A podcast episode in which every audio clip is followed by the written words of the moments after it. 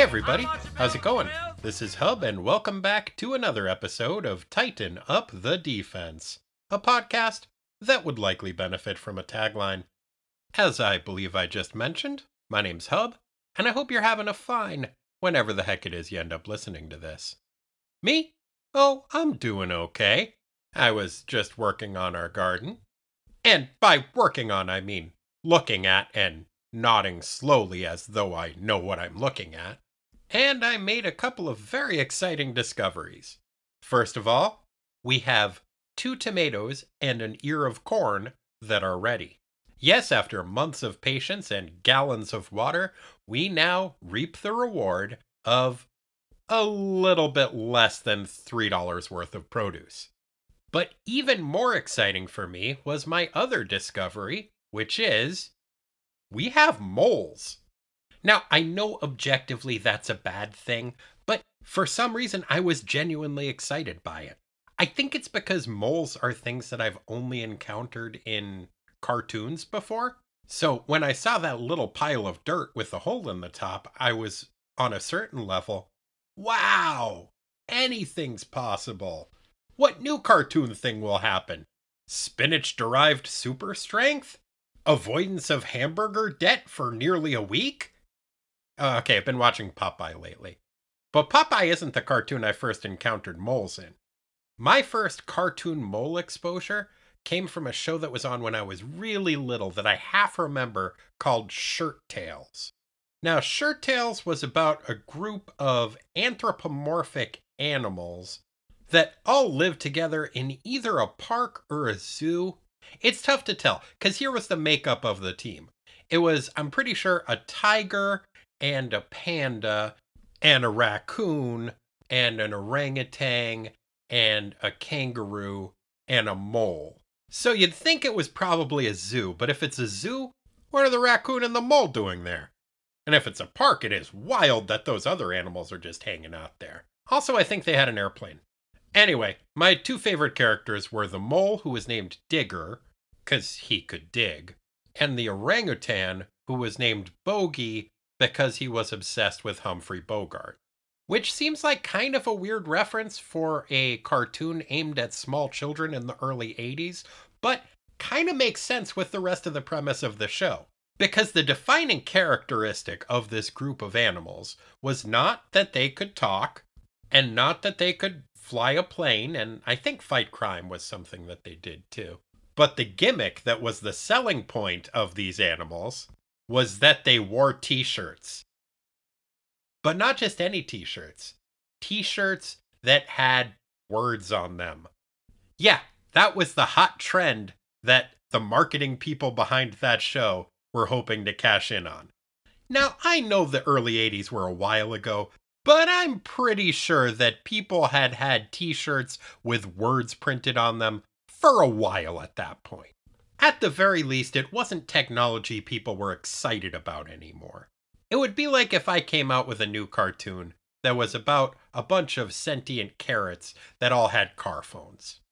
Which, come to think of it, is a show that I would watch. Also, they're burglars, and one of them is a duke. Anyway, that's why I was excited to see a molehill in my garden. Now, while I'm waiting for the royalty checks to come in on my cell phone carrot burglars cartoon, let's talk about a comic book. Without any further ado, let's, uh, do this. Today's synopsis rhyme is submitted by Lucas Bickford. Bozos, bozos everywhere. How many bozos are out there? There's Doctor Strange pushing people around. There's also Jack Norris, acting like a bad clown. Beast Boy keeps making snide remarks, and Nighthawk is twice as bad after dark. Keep your eyes peeled for bozos using this bozo filled synopsis. Synopsis. Thanks, Lucas. New Teen Titans, Volume 2, Number 26, December 1986. Twister Shout! Written by Marv Wolfman, drotted by Eduardo Barreto and Kerry Gamble, inked by Eduardo Barreto and Romeo Tangal, lettered by John Costanza, colored by Adrienne Roy, and edited by Marv Wolfman and Mike Gold. Teen Titan Roll Call Wonder Girl, Beast Boy, Cyborg, Aqualad, hooray! The Flash, the Wally West one, Jericho, Starfire, Robin, the Jason Todd one, Nightwing, and Raven. Previously in New Teen Titans. It's been a bit of a rough patch for our titular teenage team. After saving the universe by murdering the extra dimensional bad dad who had been living in her bird shaped soul tummy, Raven had apparently died. The Azarathian empath managed to somehow resurrect herself, but was almost immediately kidnapped. First by a colony of lepers who availed themselves of the avian themed enchantress's healing abilities, and then by the Church of Blood, an evil cult headed by an occasionally dead septicentennial self styled murder messiah named Brother Blood. And Raven wasn't the only Titan having a turbulent time. Nightwing and Starfire had decided to visit Koriand'r's home planet of Tamaran. Once there, Starfire got roped into an arranged marriage and embroiled in a bloody planetary civil war. Dick was understandably distraught that his girlfriend was marrying someone else, so after celebrating his 20th birthday by sullenly nursing a cup of coffee, the angsty acrobat returned to Earth. Wonder Girl urged the jilted gymnast to process his feelings about what had happened, but Dick lashed out at his crime fighting comrade and stormed off, determined to rescue Raven from the Church of Blood without the assistance of his adolescent associates. Journeying to the cult's headquarters in Zandia, a fictional Baltic nation populated entirely by criminals, Dick donned a disguise and infiltrated the church, but after making his way to his bird themed buddy's cell, he was shocked to learn that Raven had been brainwashed into joining the cult and did not wish to be rescued. Dick was captured by the church's guards, and soon he too had his brain freshly laundered. Back in the Big Apple, the rest of the Titans had their hands full with problems of their own. Beast Boy's stepfather, Steve Dayton, the fifth richest and therefore fifth most trustworthy man in America, had long teetered on the brink of sanity due to a debilitating addiction to wearing a reality warping magic hat, which he called the Mento helmet, so we call the Freshmaker. A recent cosmic event involving the rakish British archmage John Constantine had sent the perturbed plutocrat over the edge and snipped his already fraying tether to consensus reality. After donning the Freshmaker on a permanent basis, Steve's long simmering annoyance with his objectively annoying stepson Gar developed into a full blown mania, and the berserk billionaire became obsessed with murdering Beast Boy and his teenage teammates. After failing in his initial attempt at terminating our titular teens, Steve began assembling his own squadron of superpowered subordinates. Using a combination of his Freshmaker powers, his vast fortune, and the plot convenient properties of the fictional element Nonsensium, Steve began experimenting on comatose bodies he had delivered to his secret lab. The result of this unethical experimentation was a group called the Hybrid, which consisted of Pteradon, a humanoid pterodactyl, Gorgon, a snake haired dude with the power to literally petrify people, Harpi with an eye, who can fly and shoot lasers out of her eyes, and Behemoth, a nine foot tall sumo wrestler. With the exception of Behemoth, who seemed pretty into it, most of the hybrid weren't thrilled to be working for Steve, but the belligerent billionaire used his Freshmaker powers to subsume their wills. Concerned about his stepdad, Beast Boy implored the rest of the team to help him track down the cognitively compromised captain of industry so that he could get the help that he needed. Initially resistant to the idea, Wonder Girl eventually relented and enlisted the aid of some old friends, namely Wally West, formerly aka Kid Flash, currently KA The Flash, and Aqualad, aka the greatest Teen Titan of all time. Hooray! With their roster thus bolstered, the Titans headed out to look for the Freshmaker's hidden headquarters. But before they could find it, they were ambushed by those involuntary evildoers, the Hybrid. The two teams clashed, and after a series of battles, the hybrid retreated to their hidden base. But Aqualad allowed himself to be taken captive by Harpi with an eye so that he could gather more information about the whereabouts of Gar's frenzied father figure. The rest of the team regrouped and met with Jericho's mother, Adeline Kane, who used her extensive network of spies to help locate the elusive industrialist and his aquatic abductee. Addie's associates soon found the address of Steve's hidden lair, and the team prepared for action. Cyborg feared the gang might be walking into a trap, but with a sly grin, Wonder Girl announced that she had a plan. Gadzooks! What will our heroes do to rescue their objectively awesome amphibious ally? How will our put upon protagonists deal with confronting unwillingly evil adversaries like the hybrid? And just what is this amazing plan that Wonder Girl is so proud of? Stay tuned to find out. Okay, so nothing. Absolutely nothing. They fly halfway around the world and confront a totally different group of supervillains instead. And I guess her plan is to chill out and watch some cable news because that's what they do. Now that they know where their kidnapped teammate is being held hostage and they allegedly have a plan to rescue him, the gang settles in at the Kane estate to watch some TV. Hey, guys, I know how exciting it was in the 80s to visit a relative who had cable, but maybe you could just focus on saving your friend? No? Okay. The program they settle on is a puff piece about the Church of Blood being done by news anchor and not so secret acolyte of the Church of Blood, Bethany Snow. The church's leader, the surprisingly spry supposed 700 year old brother Blood, is suffering from one of his occasional bouts of unaliveness, so Bethany is interviewing the cult's provisional pontiff, Mother Mayhem. Mayhem gives a little speech about how great and not at all evil her evil cult is. She mentions that in a few days they're going to have a big ceremony on national TV where they resurrect Brother Blood. Must be sweeps week. She also mentions that the church doctrine is so powerful that they have been able to convert formerly outspoken critics of the church like Nightwing and Raven. The camera focuses on the two bird themed former Titans as they smile happily and chant Brother Blood's name. It's pretty creepy. The gang is freaked out by what they've just seen. Wonder Girl is like, okay, we've got a decision to make. On the one hand, we have two friends who are in a bad situation in an unknown location, but they don't appear to be in any immediate danger. On the other hand, we have a friend who is being tortured by a madman whose address we just found out. So, who should we rescue?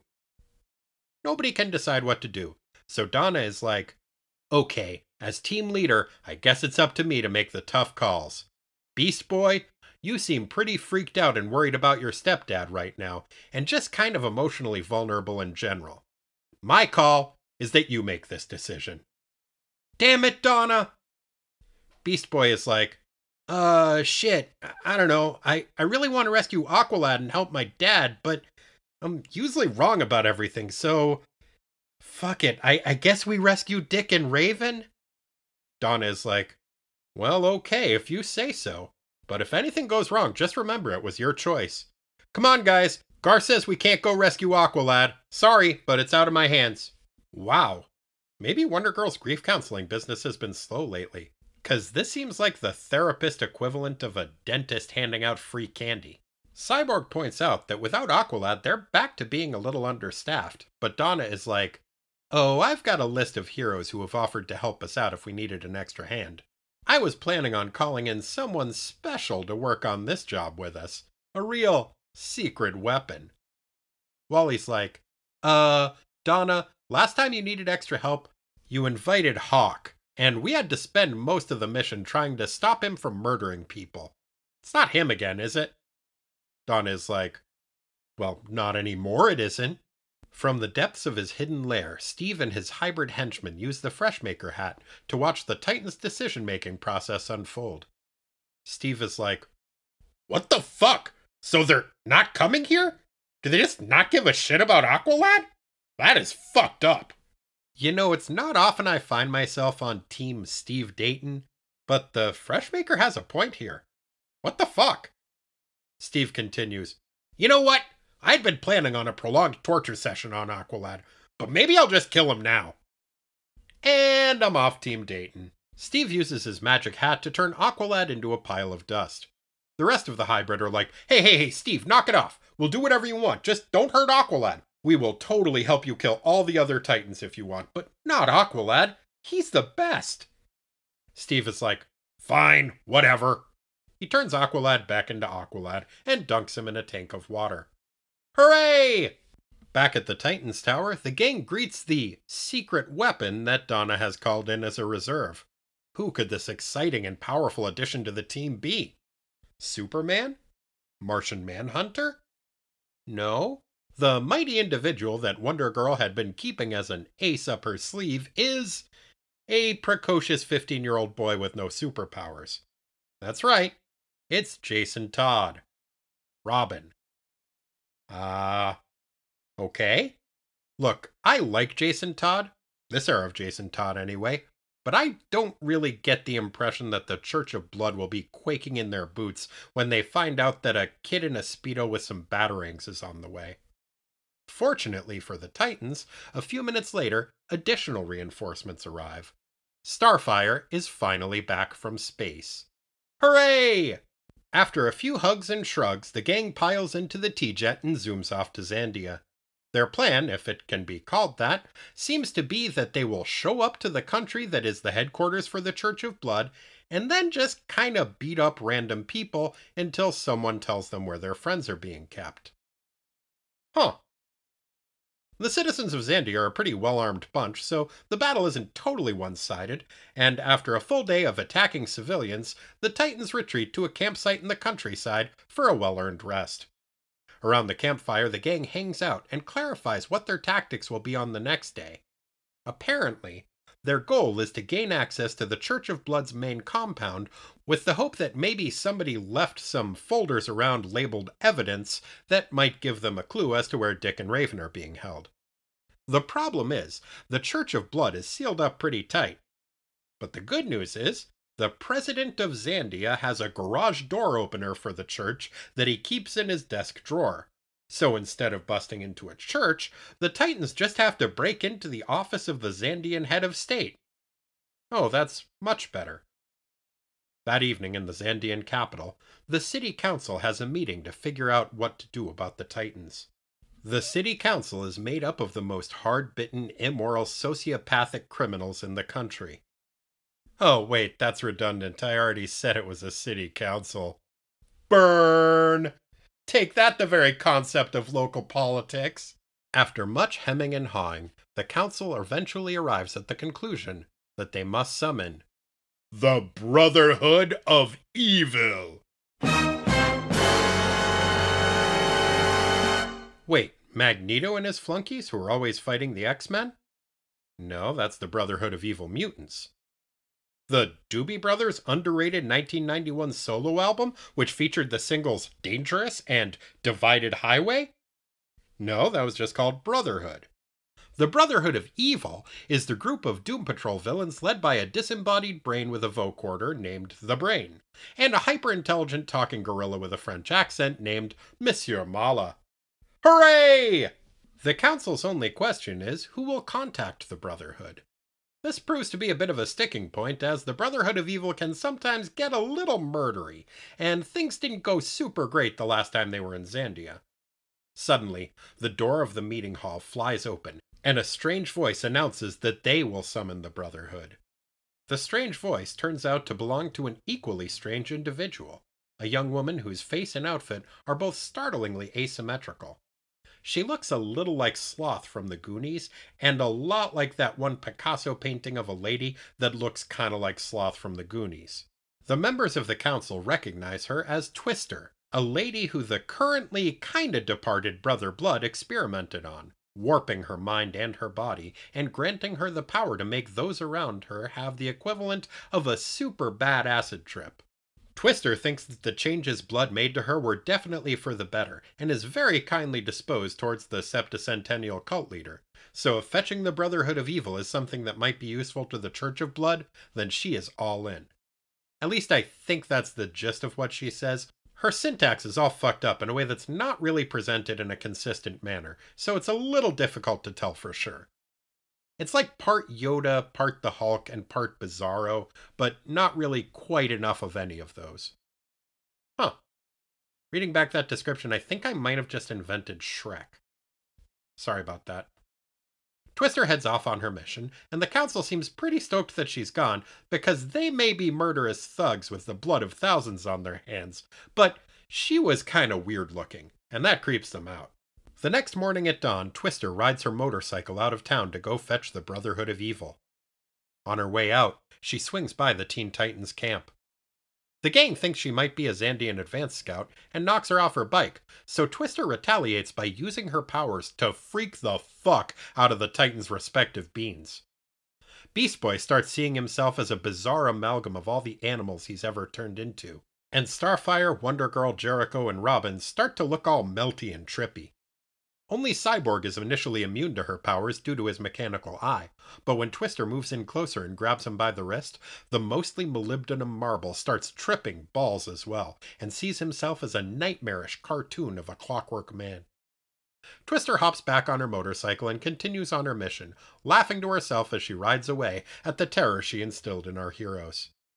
I don't want to be a backseat supervillain, but seems like she could have saved herself a trip and just murdered the Titans herself while she was there. I mean, don't get me wrong, I'm glad she didn't, but it does seem like kind of a waste of gas.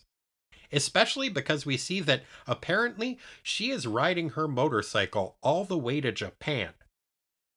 That evening, in an apparently seedy part of Japan, I guess, Twister opens the door to the back room of a dive bar and finds the Brotherhood of Evil about to accept a briefcase full of money from a group of Japanese gangsters. Neither the Brotherhood nor the gangsters are particularly pleased to be interrupted. The gangsters pull out some guns and make like they're going to try to shoot Twister, so our asymmetric antagonist turns on her powers, and within minutes, her assailants go all loopy and throw themselves out of the window in terror. The Brotherhood turn to Twister, and in an array of phonetically spelled out ridiculous foreign accents, ask her what gives. In her own peculiar dialect, Twister explains that the country of Zandia would like to pay the Brotherhood a great deal of money if they would be so good as to murder the Teen Titans. The Brotherhood is intrigued. The next day, the Titans are all better from their bad trips and decide to go try to steal the president of Zandia's garage door opener. Wonder Girl tells Robin that he has a very important job waiting outside and not touching anything. So glad they brought that secret weapon. The gang starts blowing up tanks and beating up army guys. Jericho uses his powers to hitch a ride inside of Cyborg, only without possessing him, which is, I guess, a thing that he can do, and together they leap a few stories up and Kool Aid Man their way through a window and into the president's office. Once they're inside, Joe jumps out of Cyborg and into a guard's body, and the two Titans beat up the rest of the Zandian Secret Service. Then they rifle through the president's desk until they find his top secret remote control. Donna and Beast Boy fly on ahead to the Church of Blood to rendezvous with their teammates outside the gate as they had agreed upon earlier. But Starfire decides to pop into the president's room to see if Vic and Joe need a hand with anything. Cyborg tells her that they're doing just fine. The trio of Titans are about to head off to meet up with the rest of the gang when suddenly a portal opens in the side of the wall, and piling through it come six colorfully dressed individuals who announce their intention to kill our heroes. Shit. When did the Titans run afoul of the Doobie Brothers? Oh, wait, my bad. It's the Brotherhood of Evil. Sorry. To be continued. In my defense, they're both sextets whose name evokes the concept of fraternity. Also, I think at one point Jeff Skunk Baxter was a member of both organizations.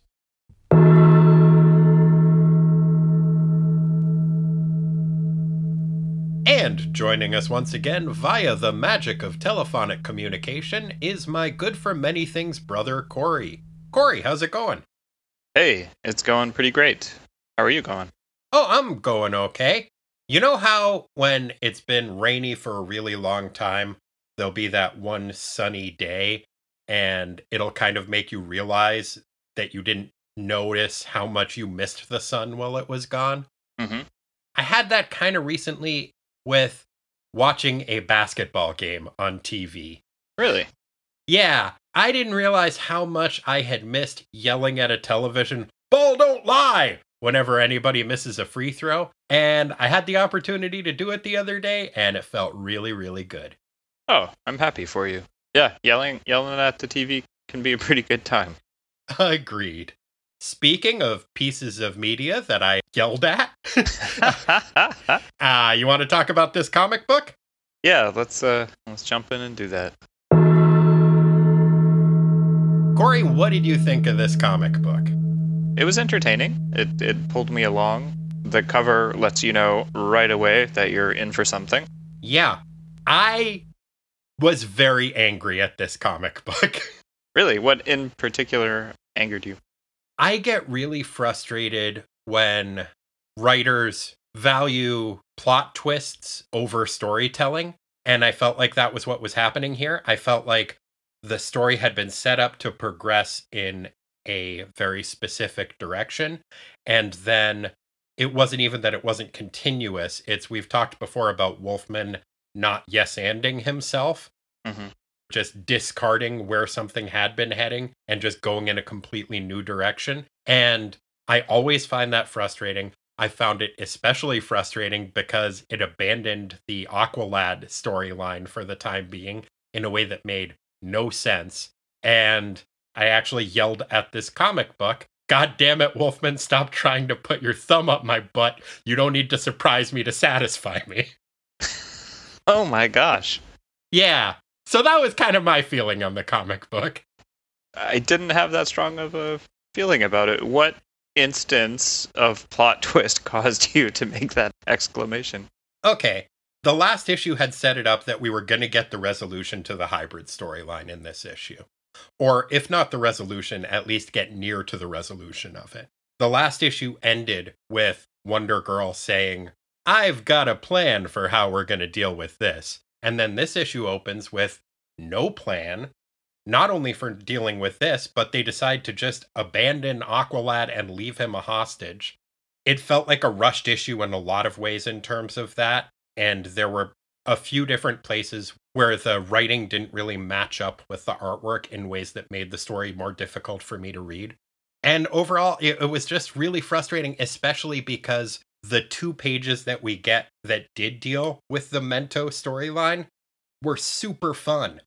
So it's like that Simpsons thing where it's like, are they ever going to get to the fireworks factory? It was that compounded by the fact that we got a few seconds of the fireworks factory and it was fucking awesome. And then it's like, nah, but let's go to a different story arc that is way less far along and just deal with that for a little bit instead. And then also move a whole bunch of new pieces onto the board. And I just got really frustrated. Yeah, that's understandable. I kind of more so let it wash over me. I thought that it would be a little bit more jarring having it looks like the creative team changes kind of in the middle of the comic book. Mm-hmm. Not the whole creative team, but the art. Yeah, the first 11 pages are drawn by Eduardo Barreto, who does his own inks for that 11 pages. And then the rest of the book is done by a guy who I keep wanting to call Kelsey Grammer, uh, but that's not his name. So I'm going to look it up because it is not Frasier. It is Kerry Gamble. And then the inks for that are by Romeo Tangal.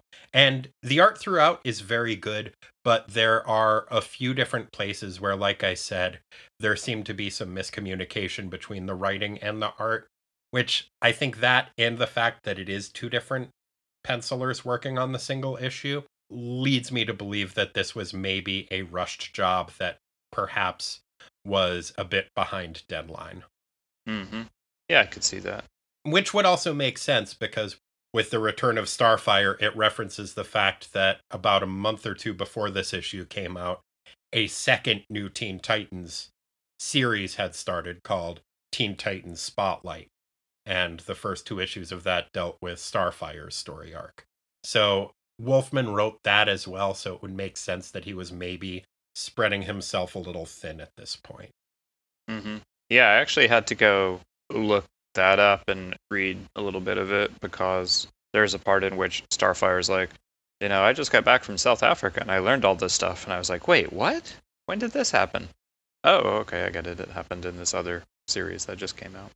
Yeah, that was especially confusing. It does eventually reference that that was what she was talking about, but it doesn't reference it the first time she brings it up, which leads to one of those moments of confusion I was talking about where Starfire shows up and says, When I got here, I found myself in South Africa, and I learned some things about humans and about myself. I'm no longer Tamaranian. I'm an Earthling now. I belong here. So, the fact that this book came out in 1986, and that was very much under the apartheid government of South Africa, that really makes it sound like, yes, when I returned to Earth, I went to South Africa, and seeing apartheid in action made me realize that I do want to be a human being. And I'm like, what the fuck, dude? Mm-hmm. I understand that she had a different story that happened to her while she was there, and that her takeaway from that was a larger part of that. But it was very, very jarring and confusing to read that statement initially. Yeah, and for me, you know, reading this years later and not knowing like what was on the newsstands at the time, it was pretty jarring. Mm-hmm. And that page too, that's one of the miscommunications with the art that I was talking about. It's a very nice, very visually interesting page layout that's going on there, but it does make it a little bit harder to read in a way that Barreto's layouts generally don't. Like it's the smaller panels that are inset into a larger image of Starfire standing and feeling sad about Dick, but the way that your eye is drawn to it, it made you want to read the panels out of order. And that was atypical, I think, of the way that he does things. Did you have a similar reaction to it? Yeah, I did. In fact, a lot of the way that like the paneling looks pretty cool in this mm-hmm. issue, but I I did like have difficulty sorting out which order I was supposed to read them in. And there was at least one instance which added to that in which two of the word balloons were placed in the wrong order, I think. Uh, I think it was during the Mento's conversation, but there's part of his conversation with, I think, Pteradon, where, yeah, the word bubbles are just like switched positions, so you don't know what order to read them in. And there's a few places where stuff like that pops up. There is also a very confusing sequence with Jericho where mm. I think he was supposed to have leapt into Cyborg's body, but was dormant there.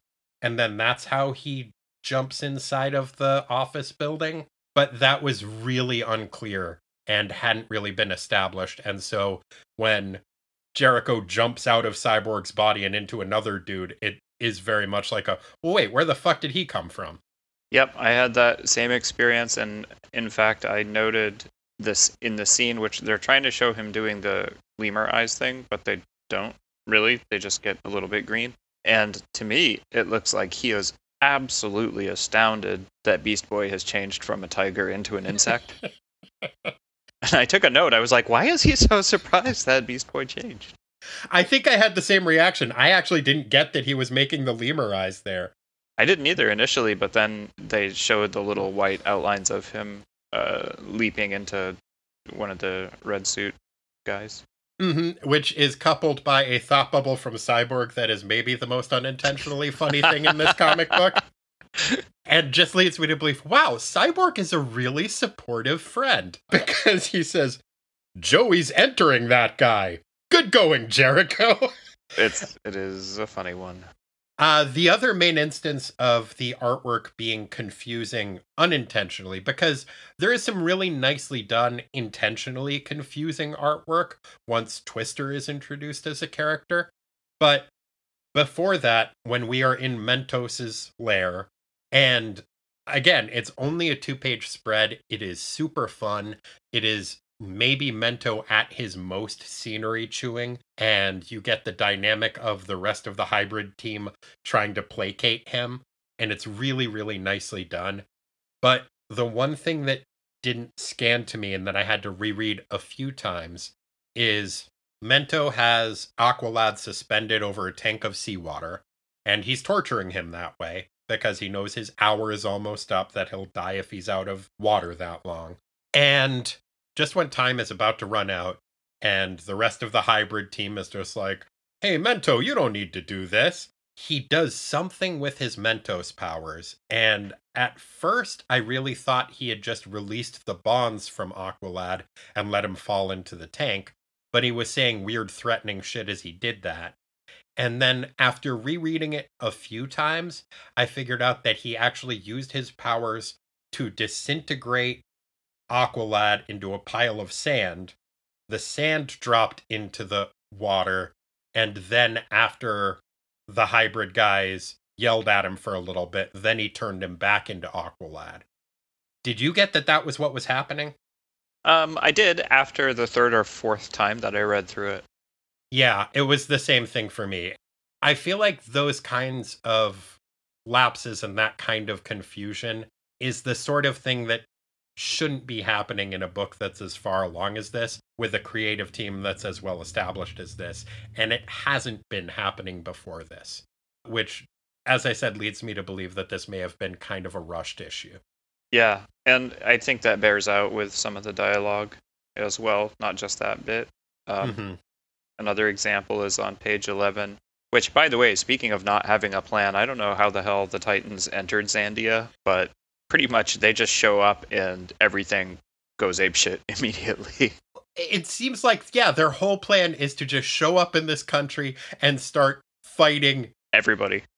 Yeah, just until they get some answers. You'll see that in like old Daredevil comics where he'll just like show up in a seedy bar and start beating people up until somebody gives him information. It's like they did that with a whole fucking country. hmm And the bit of dialogue that threw me off is uh, Cyborg. Like the panel is awesome; it's super dynamic and full of action. But Cyborg's running towards the viewer, and he says, "Come on, if we got to rip open a few heads to get inside this oversized loony bin, we got us a country full of ugly heads to rip up." Yeah. And I was like, "What? Who's what? Who? what are you doing here?"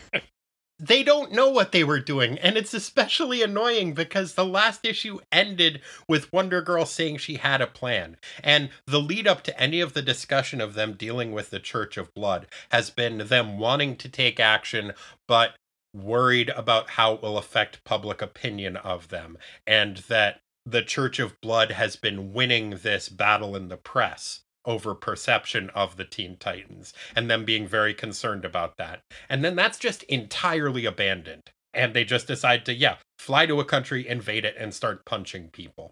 Well, even before that, it seems like her decision making process was to say, well, you know, I think we got to go do it, but um, Beast Boy, why don't you decide?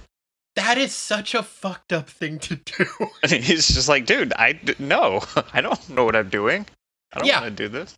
It's like her decision making is just like, oh, okay, so you know what real leadership is?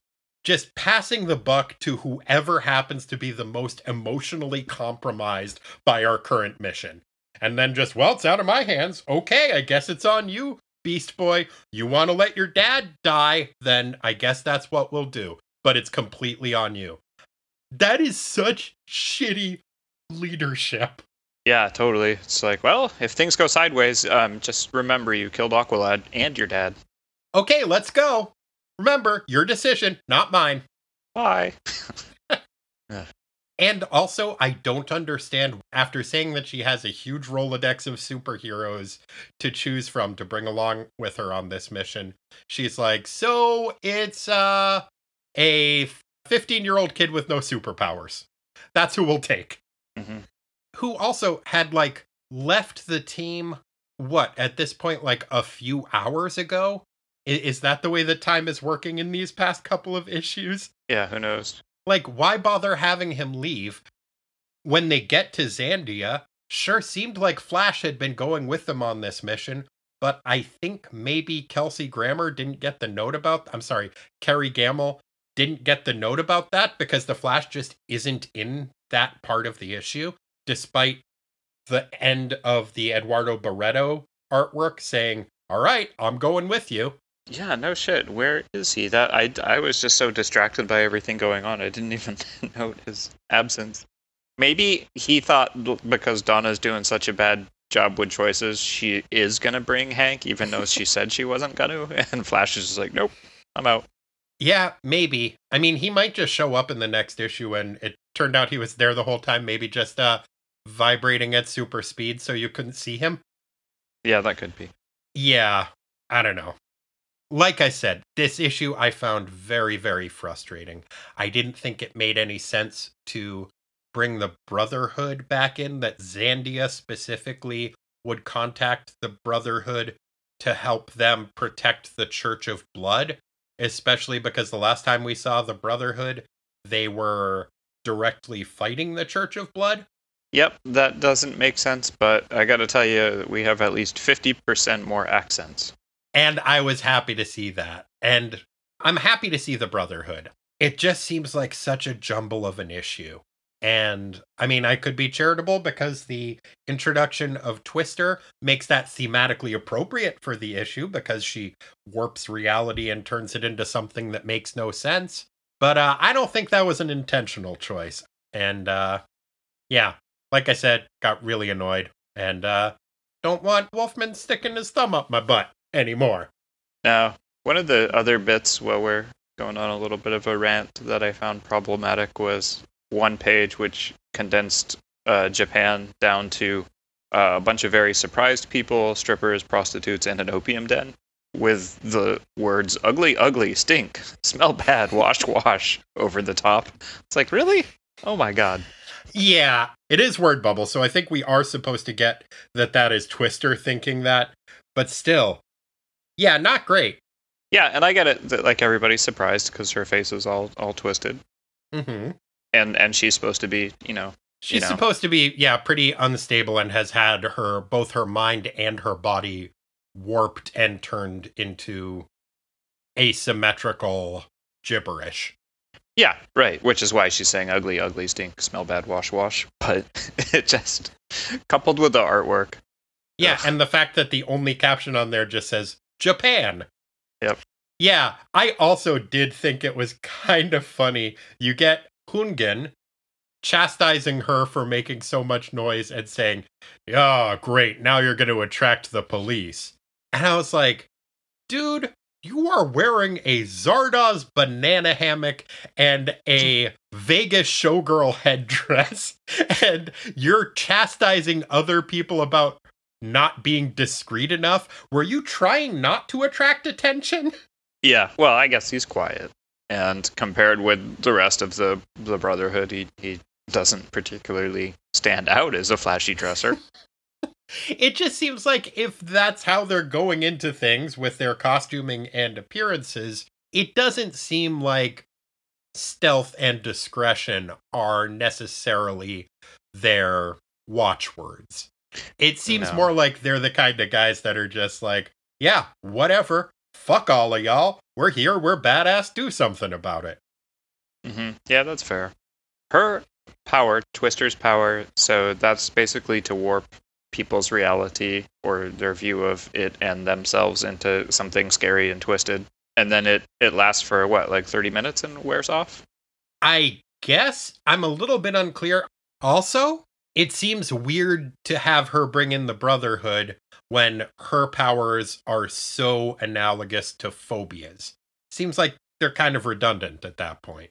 Yep, well, maybe that'll come to a head later. Maybe. I'd like to think that that's a plan and not just an oversight, but frankly, I don't have a lot of confidence. The other thing about Twister is I appreciate the idea of her dialogue, and it's so close to the style of it being bizarro that I just found myself really wanting it to be bizarro. Mhm. And the ways it differed, I was just like, oh man, she should just be saying, Me am love the Teen Titans so much. Yep. It seems like a missed opportunity.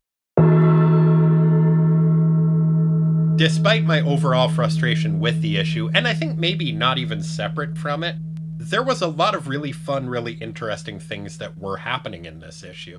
And I think maybe that was part of what I found so frustrating the idea that, oh, if this had been done a little differently, it could have been an issue I really liked. But things that I did like, it opens with a gorgeous sequence of the talking head news people and the Church of Blood kind of vaguely outlining what their plan was to resurrect Brother Blood in a few days and launching their media blitz. But I really did like those pages of like talking news heads images. Yeah, that whole sequence was super well done. I sometimes get frustrated when there's that much text on a single page in a comic, Mm-hmm. but this was a great way to do it. Yeah, and uh, Eduardo Barreto does a great job doing his own inks in that. It's interesting. This came out in 1986, so this would be around the same time as Frank Miller's Dark Knight Returns, which I always think of as being kind of synonymous with that news image talking heads storytelling device. Mhm. Uh, but I think this does a really good job with it as well. Yeah, absolutely. And the depictions of emotion on the faces of everybody, but especially Mother Mayhem and then the people in the audience, like that whole religious fervor thing is nailed. It's really unsettling to see that on Dick's face as well. Mhm. Um, do you think like their plan is to have Dick be the Church of Blood's Tom Cruise? Tom Cruise. Oh, like Scientology. No, no, I would never compare Scientology to an evil cult. I, I just wonder if the Church of Blood is maybe going to make Dick slide across the floor in his underpants and lip sync a Bob Seger song. I guess. We'll see. Yeah. But yeah, I think maybe, as I said, my favorite part of the issue was the two page spread of Mento yelling at Aqualad. His unhinged nature is so much fun in this issue. And he's just really, really going for it. He really is. And I love where uh, the hybrid guys are trying to placate him, and he just sees right through it and gets really, really mad, calls it claptrap. Yeah, there is just some great dialogue in that sequence. Or what, my winged friend Pteradon? You're taking death too seriously. Here, you want him, you have him. And that's where he resurrects Aqualad and dumps him in the cube of water. But he follows that up by saying, Anyway, it's not him I want. He was never part of the group that offended me. Besides, you can't get angry at a fish, can you? Only Ahab got angry at a fish, and he was a madman. Yeah. Yeah. I love that lack of self awareness. Yeah, no, he's he's one of my favorite unhinged characters. He's a lot of fun. Yeah, I really enjoyed that as well. It also really does, I think, confirm my theory that his wheelchair is a fashion accessory rather than a necessity. The fact that he can dissolve Aqualad's entire body, turn it into sand, and then turn it back into Aqualad really does give lie to the idea that he couldn't fix his legs if he wanted to. Oh yeah, no, I think it's there's a, a degree of affectation there for sure. He's really mm-hmm. chan- trying to channel um, Doctor Professor and everybody else. Yep. Did you notice on page, I guess it's page three, right after the television sequence scene, uh, when Beast Boy is on the table as a bunny rabbit?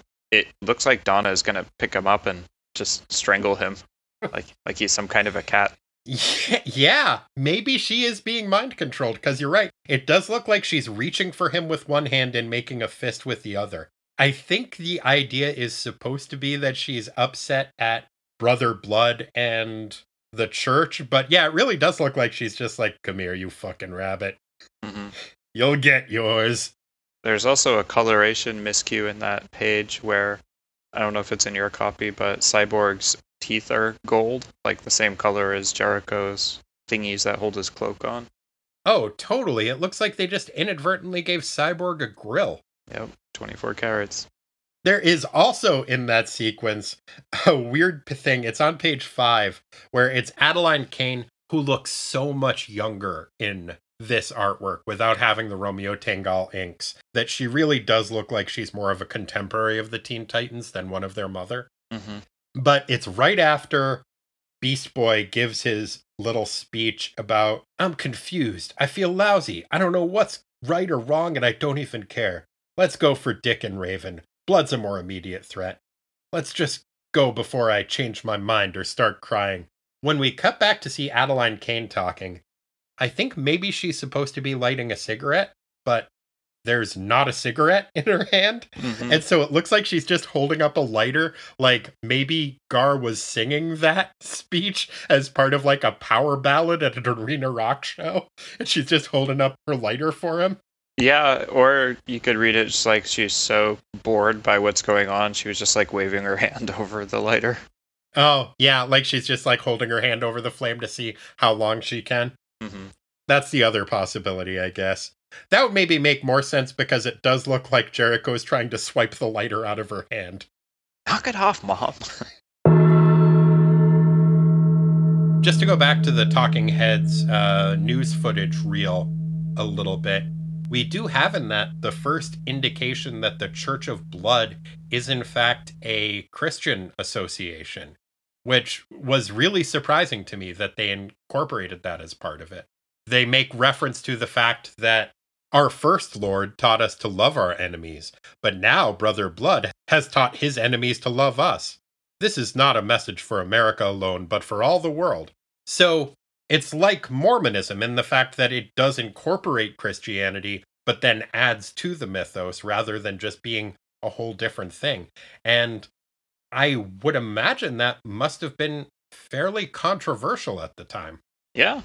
Yeah, there was a, a lot going on in that dialogue on the panel with the talking heads, and some of it I felt really captured that disenchantment that was kind of going on in the 80s with the Cold War and everything. In particular, this bit where Mother Mayhem says, You ask yourselves why? Why spend the time? Why sit before us? Why believe in us? Because in this day there is nothing else to believe. The family splinters and falls apart. The world teeters on the brink of nuclear destruction. The soul is lost. The happiness we all felt as children is gone. Truly, the end is nigh because hope is gone. It's like, wow, so much nihilism. Yeah. I wonder how much of that too was maybe aping the style of televangelism that was really popular right then. And if that was that kind of language was used in the same proselytizing, because it does kind of also set them up in conversation with televangelism because unlike other people that are preaching at you on television, we don't want your money, we don't want your children, we just want your belief. And the we don't want your children, I think, would be in opposition to their previous policy of, or perhaps reputation of getting children to be and teenagers to be their converts. But I think the rest is maybe setting them up in opposition to I think this came out at around the same time that the Jerry Falwell scandal was breaking, and there was a lot of backlash against televangelism at this point too. Mm-hmm. So yeah, there's a lot going on with that, and it is that sequence I think is very well done. This is just kind of a weird little detail, but why do you think they were camping? Um, in Zandia? Yeah, I mean, they flew there on a giant jet that can hover or presumably park places. I gotta believe the seats on that thing can recline.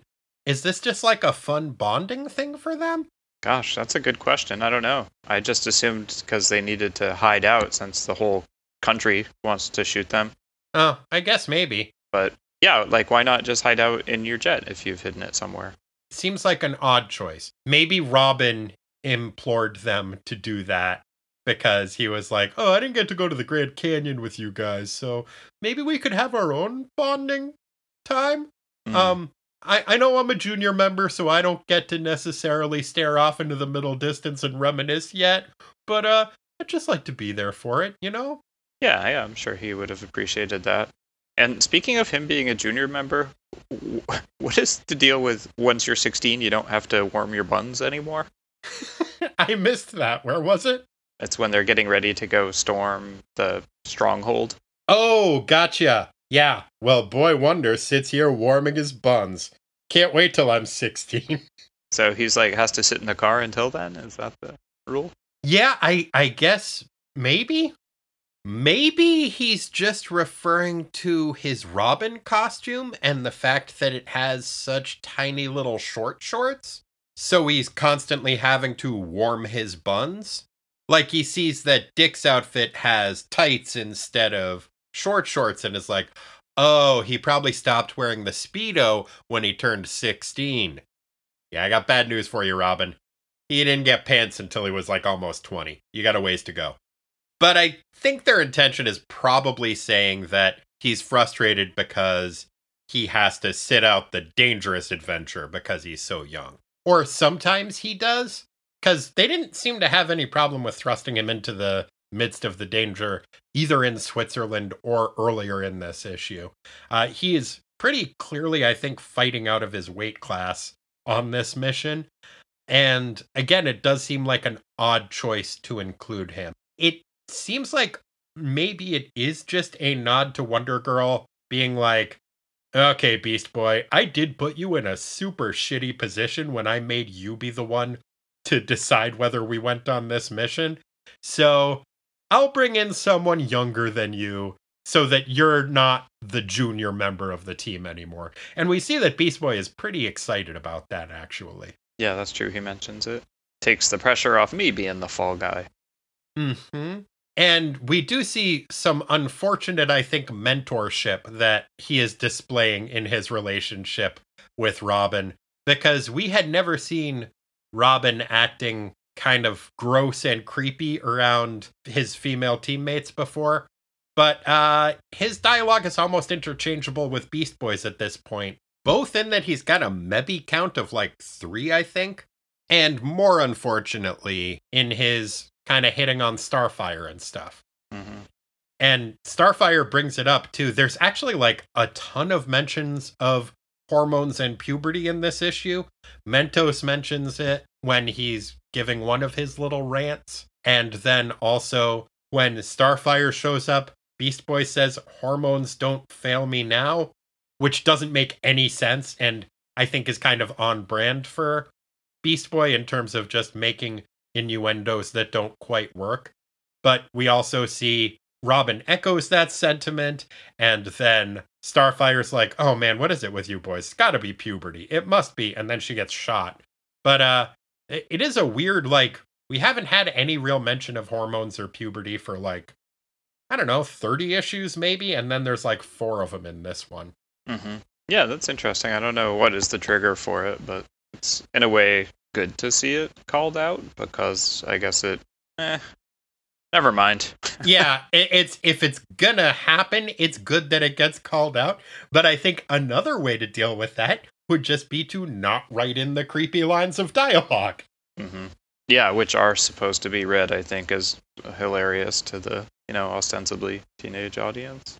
Yeah, and I think those are supposed to be things that endear those characters to us, and it it certainly has the opposite effect. I think yeah, I don't know if I could get in a time machine, go back and read this when I was a, a kid. I'm sad to say some of it probably would have resonated with me, but yeah, I, I, gotta say also that would be maybe the most irresponsible use of a time machine I could imagine. Wait, I, I just get one shot? I mean, yeah. Oh man, I oh man, I did squander that. Oh well. I uh, I saw one of those. Uh, if you could go back and talk to your teenage self, what three words would you say? I was like, "Don't touch me," because I've seen Time Cop. I know how that pans out. Ah, what a what a fine movie. Hmm. Jean Claude Van Damme at his fourth best. Yeah, it's definitely better than Cyborg. That was the one that didn't make any darn sense, right? Well, that was one of the ones that didn't make any darn sense. But uh, yeah, I mean, it's no blood sport, certainly. And no hard target. God, I love hard target. Is that the Southern Twins one? No, it's the one where Wilford Brimley fires an arrow from horseback and speaks with a Cajun accent. Um, it's oh, the yeah. it's the John Woo directed one where Jean Claude Van Damme plays Chance Boudreau. That's right. So good. Well, there's definitely some more to talk about, but I think most of it should come up in the minutia. Is there anything you want to hit before we get into the minutia? Well, I guess one thing since we don't do the sound effects category, mm-hmm.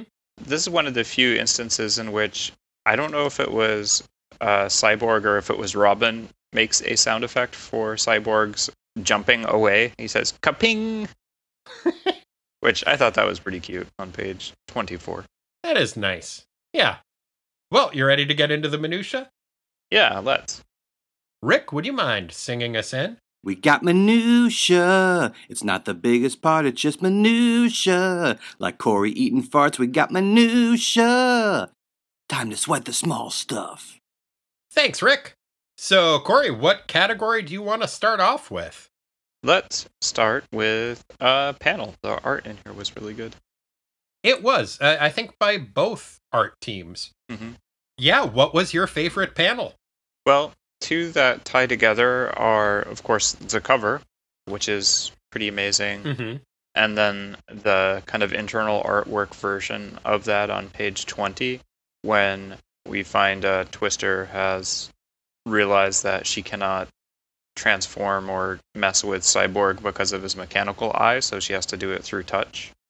Mm-hmm. And then she grabs him and um, transforms him into, you know, this warped fear of himself, where he's got a spatula with a corkscrew and a fork and some other widgets on one arm, and like a gear for another arm, and a little wind up thingy on his hip, and a bone surrounded by metal. And it's like kind of cartoony and goofy, that whole panel, but also I think pretty pretty interesting. He's got a little like Frankenstein's monster stitching on his forehead and uh, metal plug coming out of his temple. Yeah, there is so much little fun details in that one piece, and it's incredibly well done. Yeah, he's turned into like a cartoonish clockwork man, which is on the one hand kind of cute, but also really terrifying. Yeah, it's just really, really nicely done.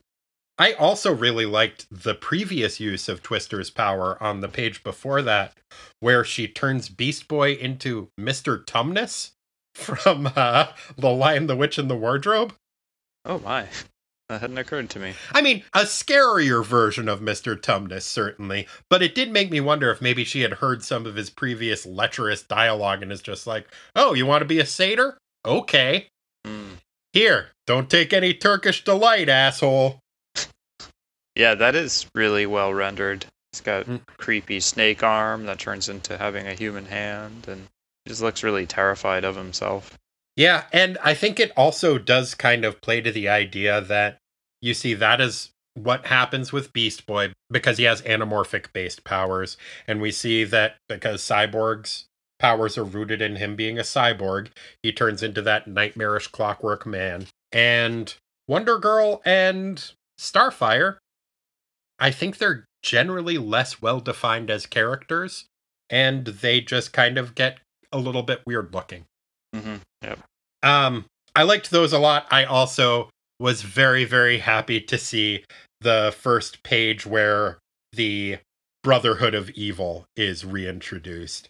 It's a well drawn page. It's not the best drawn page, but every time I see Monsieur Mallah and the Brain specifically, it makes me very, very happy. And so, just how surprised and frankly a little bit embarrassed they look when they are looking up from their briefcase of money at Twister. I just really liked that picture. Yeah, that's a good one.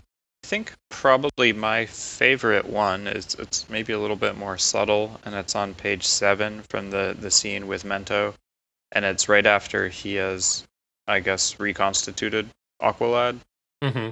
It's just the angles in it are so wonky. It's the one that's on the top of the page of page seven. So it's Aqualad floating in this fish tank, Yeah. and then Mento and Pteradon arguing.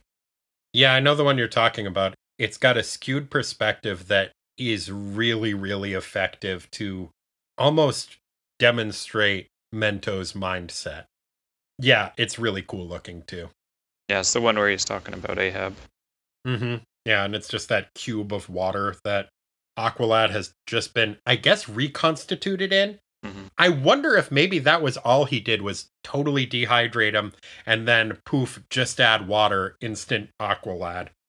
Yeah, pretty cruel. Mm-hmm. Corey, let's take this party to the Bow Zone. What instance of one character calling another character a bozo, either literally or metaphorically, do you want to focus on?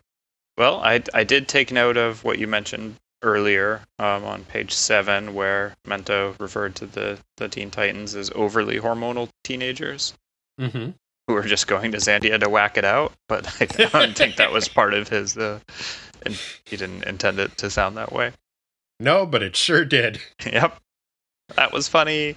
But I think my favorite one is a little bit of banter between um, Cyborg and Robin in on page eight, in which Robin is referred to by Cyborg as the king of squirts.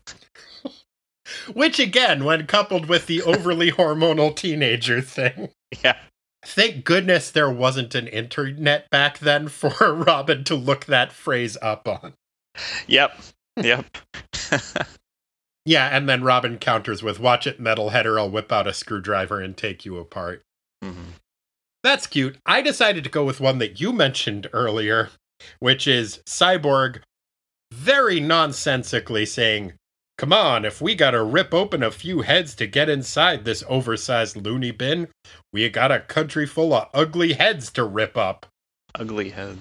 It's such a weird mixed metaphor, but he is just dissing an entire country at that point. I get that it's not a particularly large country, and it has been established that it is entirely populated by criminals, but still. It's a pretty harsh diss. Mm-hmm. Good choice. Were you able to find a timestamp in this issue? I had one and maybe another one. So the first one that I had was in that uh, TV exposition scene that we've been talking about on page one and 2 Mm-hmm. and it's the shape of the uh, the TV screen. Oh, that's a good call. Yeah, and I realize that's kind of a long running thing, like flat screen, you know, wide aspect ratio monitors are relatively new. Mm-hmm. But seeing something that was so square with the rounded corners definitely felt 80s to me. Yeah, it definitely had a throwback feel to it. The other one, which I did Google, and thankfully nothing creepy came up, but I wasn't sure this was a thing, and I wasn't able to verify it's a thing. But on page 10, there's a mention of an inflatable hugging Hildy doll, Yeah. which I was like, oh yeah, that sounds like an 80s thing. And, you know, it gave, Google gave me some pictures of like Cab- Cabbage Patch looking dolls, but nothing that was very verifiably a, a product that went by that name. Yeah, it did definitely. And I think we were supposed to get the impression that Beast Boy was, as a raccoon, saying that he ought to go buy a sex doll, but that it would probably reject him as well. Mm-hmm. which in turn led me to referring to him for the rest of the issue as a turd raccoon. That he's a raccoon and he's being a turd. Makes sense. Yep. I- I think that is a bit of a timestamp, though. I feel like you would see a lot of like super cheap, inflatable novelty sex dolls used as punchlines in 80s comedies. Like if you were showing the aftermath of a giant party in like a John Hughes movie, you would maybe see one of those inflatable dolls hanging from the rafters or something. Mm. So I feel like that does count as a timestamp. Mine is maybe even more of a stretch. There was, of course, a reference to Tony the Tiger, but that, like the TV shape thing, I think is such a long running cartoon mascot that it doesn't really put much of a specific timestamp on it, despite being a pop culture reference. Because when he is in tiger form, the turd raccoon Beast Boy refers to himself as Tony the Tiger. Mm-hmm. But going back to the newsreel footage that opens the issue, it ends with Bethany Snow turning to address the viewer and saying, Believe in Brother Blood. Believe in Brother Blood. That's what Mother Mayhem of the Church of Blood has requested. And I, a reporter, have to ask, how can we go wrong with that? Um, the fact that I was incredulous that a cable news reporter would be that skewed in her perspective and so obviously pandering to the leader of a death cult um, means that this is not a current comic book. oh, yeah, the fact that that seemed out of place to me, I think, is a bit of a timestamp. yeah, that's a good point, sadly. Sartorially speaking, which elements of fashion in this issue did you find most worthy of note? Yeah, one of the first ones that jumped out at me was it's I guess in the the meeting hall of Zandia, maybe Zandia's leadership, which is a very strange mix of people wearing somewhat normal like 80s, I don't know, drug dealer suits Mm-hmm. and then also weird like superhero-ish attire or supervillainish attire. And out of that group, I called her Maria in blue and white stands out and she's wearing what looks like I don't know, like one of those leather motorcycle racing suits because it's got kind of a high like a turtleneck and then uh, like a super high-waisted white belt and leather gloves. Mm-hmm. Very 80s. And a gold shell necklace around her neck that made me wonder if it was supposed to be reminiscent of Fool Killer's outfit. Mm. Because it is almost a cross between the Fantastic Four and Fool Killer, but with a turtleneck. I noticed that as well. I also noticed right after she finishes speaking, the floor is yielded to a dude who looks kind of like the comedian from Watchmen, but is dressed like a member of FemForce from the Defenders comics we were just reading. Yeah. With the uh Fuchsia Gauntlet. yeah, fuchsia gauntlets and turquoise tunic with a with a purple belt and holster. I thought that was noteworthy. But uh, mostly, I noticed Twister's outfit, which is awesome and super appropriate to her name and power set. Yep, I know. I was thinking to myself when I was on on the page uh, preceding that, like, oh wow, there's so many outfits around this table. There's going to be a lot to talk about, and then I get to the page that shows Twister and think, nope, that's pretty much going to be the thing. Yeah, it is frankly really cool looking, and I don't understand how it is put together, but it just it has this asymmetry that is mirrored in her facial features, but it just kind of works. Like there's a high collared like crop top with like I said the Dracula collar that only has one sleeve and there's just a section of it missing and she's wearing like pants that have one side that is like the back of Hulk Hogan's shirt that he would rip open where it just has the slats on it Mm-hmm. and her boots are just super cool looking and have like huge flare at the top of them. They go up past her knees. There's just a lot going on and it's pretty cool looking Yeah, it is pretty cool looking. and she's got a wallet chain which you know good for her Mhm. don't want anybody to take that wallet corey who did you have as the president of the drama club which character in this book was acting or rather overacting in the most dramatic fashion I had a couple runners up. One is, I guess, ostensibly Yakuza guy on page 23 when their party gets intruded on by Twister. He looks so shocked that that's happening as he's looking up from his briefcase of money. And then on the following page, when she puts the Twister on them, he's gesturing with an open hand and saying, "What are you? Why are you doing this? Take it away! Don't do it anymore!" And like everybody in that panel looks horrified and shocked, but he in particular does. Yeah, they are all having very bad trips, but he specifically seems to be having the type of bad trip you might read about in a leaflet in the school nurse's office. Very dramatic. I also had note of a panel we talked about earlier already when Jericho is super surprised Beast Boy is turning into a bug. But it turns out that that was just because he was taking over somebody's body. But I think in any issue that has Mento, it's going to be pretty hard to find somebody else to be the president of the drama club. Yeah. Because he just steals the show. And I don't even know if I would narrow it down to one panel in particular, but perhaps um, on the top of page six, where he's looking very angry and you know making a almost clenched fist, and his little what do you call those things on the top of his head that shoot electricity out? Yeah, his thought nubbins. Yeah, his thought nubbins are just sputtering. He's so yes, he's sputtering mad. Yeah, it's quite a thing. I I had him in contention. I also for her lighter tricks, I think I want to put Addie Kane in the conversation.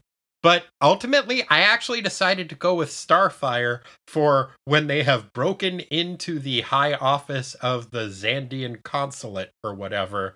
Her just saying, well, I mean, since we're here, we should probably trash this hotel room, right? and everybody else is just like, uh, no, we're we're actually pretty pressed for time, and also we did already break a lot of things, but I, I get where you're coming from. I guess that's a good impulse. But yeah, just her decision to just be like, hey, well, we're here. You want to fuck with their stuff? hmm I think that was just a kind of nice over the top touch, and uh, definitely seems like a theatrical move at that point. It's so funny that panel too because and maybe it's just the copy I have, but because Cyborg looks really mad at her and and Jericho just looks like shocked. Like, "What? we can do that?" Yeah, ripping open ugly heads and fighting the military is one thing, but destruction of private property, Starfire, how could you? Yeah, he and he's like really underhanded with his response too. He says, "I can be as vengeful and low as the next guy, but we haven't got the time." It's so passive aggressive. He just called her vengeful and low.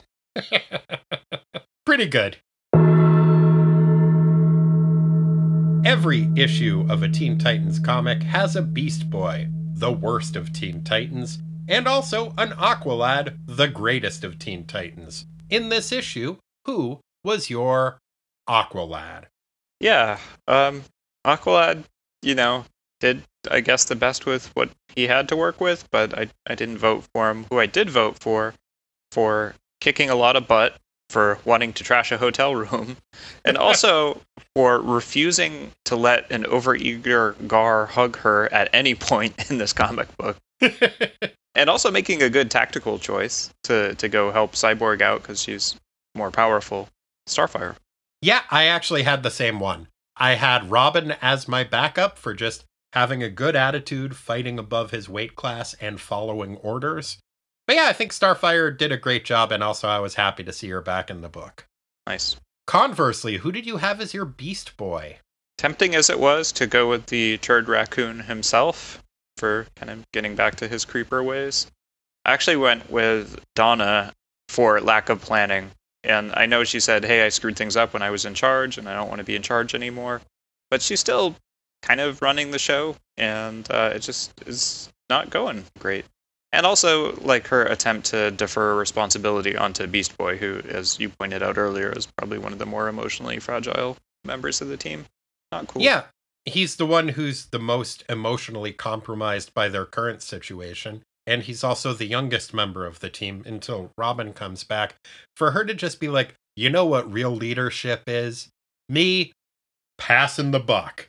So, Beast Boy, this is all on you. Who do we let die? Fuck you, lady. Yeah, not cool. Yeah, I had that as the opposite of leadership. Bad job. Yeah, it's Wonder Girl. In the rest of the issue, it seems like she does an okay job, but you can't recover from that. Also, I wanted to know what her plan was for rescuing Aqualad because she said she had one, and we'd never get to see it. Mm-hmm. Wow, interesting. We are uh, two for two. We have an accord. On our, yeah, uh, that's a bit of a rarity. Mm-hmm. Well, Corey, I have but one final question I must put to you. Waspoot! That's right. We're gonna look away from Mr. Jupiter for the time being, and Aqualad, we know what he's up to. He's getting disintegrated and then rehydrated into a fully functioning Aqualad. But in the meantime, in the year of our Lord, 1988, as we do go by the date of the reprints, and the month of our Lord, February, what is Speedy probably up to? Waspoot. Waspoot. In February 1988, Speedy was in a, a, bit of a bad way with his habits. Oh, dear. Again. And uh, he'd been dodging U.S. authorities, uh, hanging out down in Panama, and helping the Noriega regime with some of what they were getting up to. But later, or actually earlier in that year, was when a General Manuel Noriega was indicted by a U.S. federal grand jury on drug trafficking and racketeering and some other charges. And Speedy saw an opportunity here, so he, he bribed some of the government guys and got in and was able to steal loads and loads and loads of Panamanian coke, which he then loaded onto a stolen Russian ship, a frigate called the uh, Bezaventi, and he set sail, him and his giant pile of cocaine. And uh, eight days or so later, in a coke fueled navigation error, he had made it all the way to the Black Sea, bumped his frigate into the USS Yorktown, which was a, a, naval carrier who was in the Black Sea at that time, also, which really went a long way to further heightening the awful tensions of the Cold War in one of the very rare instances where the USSRs and USA navies had an encounter. So, hmm. bad job, Speedy. Fair enough. Well, that was not the only instance of heightening tensions between two adversaries that Speedy was responsible for in February of 1988. See, perhaps because his adventures in Panama, and I gotta believe the whole time he was there, he was just singing that Van Halen song to himself at the top of his lungs, right? You know it. Yeah. Because that didn't pan out for him, he found himself a bit strapped for cash. And this is especially distressing to Speedy because he was a new father at the time, and Cheshire was hitting him up for child support. So you definitely don't want to have a super assassin be on your ass about that shit. So he decided he needed to come up with some cash. And he had seen that the Teen Titans were, to his mind, owed some money by Mayor Ed Koch, who had previously promised to rebuild their T shaped skyscraper for them and then tried to back out of the deal. So Speedy, claiming to be an emissary for the Teen Titans, went to Ed Koch's office and uh, tried to lean on him a little bit. Ed Koch didn't care for that. He's like, wait a minute, aren't you that, uh, you weren't with the team when they saved the city from that demon who kept pooping on that skyscraper? Who are you anyway? Wait a minute, I read about you. You're the disgraced member of the team who who had that drug problem and had to do some jail time. And he's like, no, no, no, you don't understand. I'm a government agent now. I, I work for the government and I help fight drug dealers. Because he claimed that was what he was up to. And maybe, honestly, he may have been working for the CIA and playing both sides of the fence in that Panamanian adventure that you outlined. But Ed Koch was just like, I can't believe this guy was pardoned for his crimes and he gets to work for the government. This I'm taking this to the top. And so that led to Ed Koch calling out Reagan for, in his words, being soft in the war on drugs uh, and continuing to aid foreign countries that he saw as drug producing countries. Countries like Panama. And it made headlines because Koch actually called Reagan a wimp in an interview. And yeah, that really heightened the tensions between Mayor Ed Koch and Ronald Reagan. And that is what Speedy was probably up to in February of 1988. Dang. Wow, Speedy. Yep. Busy Speedy. Very busy. Well, Corey, thank you for joining me and talking about this comic. It felt good to get some of that stuff off of my chest. Sorry, it was more of a rant than I had intended. Oh, quite all right. And we'll be back soon to talk some more Defenders. In the meantime, if you would like to get into touch with us, you can do so by reaching us at Tighten Up the Defense, P.O. Box 20311, Portland, Oregon 97294. As this is the future, we can also be reached electronically ttwasteland at gmail.com. We're also up on all sorts of internety type places in the social medias Twitter, Tumblr, Instagram, uh, Grindr, uh, Netscape 2.0, you know, all your favorite internets. Just uh, type Tighten Up the Defense into your web browser and see what the fisherman brings in today. Probably a fresh batch of my random thoughts and opinions. Lucky you. And hey, if you can't find us there, there's another place you can try looking. It's inside your heart. We'll be there. We've been there for a while. It's nice. We like it in your heart. So spacious. Yeah. You guys have such a big heart. What I like about it is its open floor plan. Like, I mean, it's very large, but it feels even bigger. I think that's because I uh I knocked down that retaining chamber wall. Hmm. Uh oh. Sorry about that. Um, we'll we'll put it back up. Got some spackle, some bondo. Well, we'll fix that bef- bef- before too long. But still, it's nice in here. If you would like to support the show monetarily, a great way to do that is to visit us at patreon.com slash ttwasteland. If you do, you get access to a whole bunch of bonus material.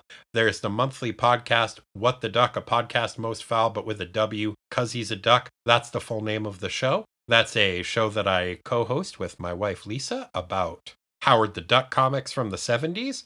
And there's also a ton of video reviews I've been doing of classic comic books. I did some reviews of more recent comic books in video form up there too.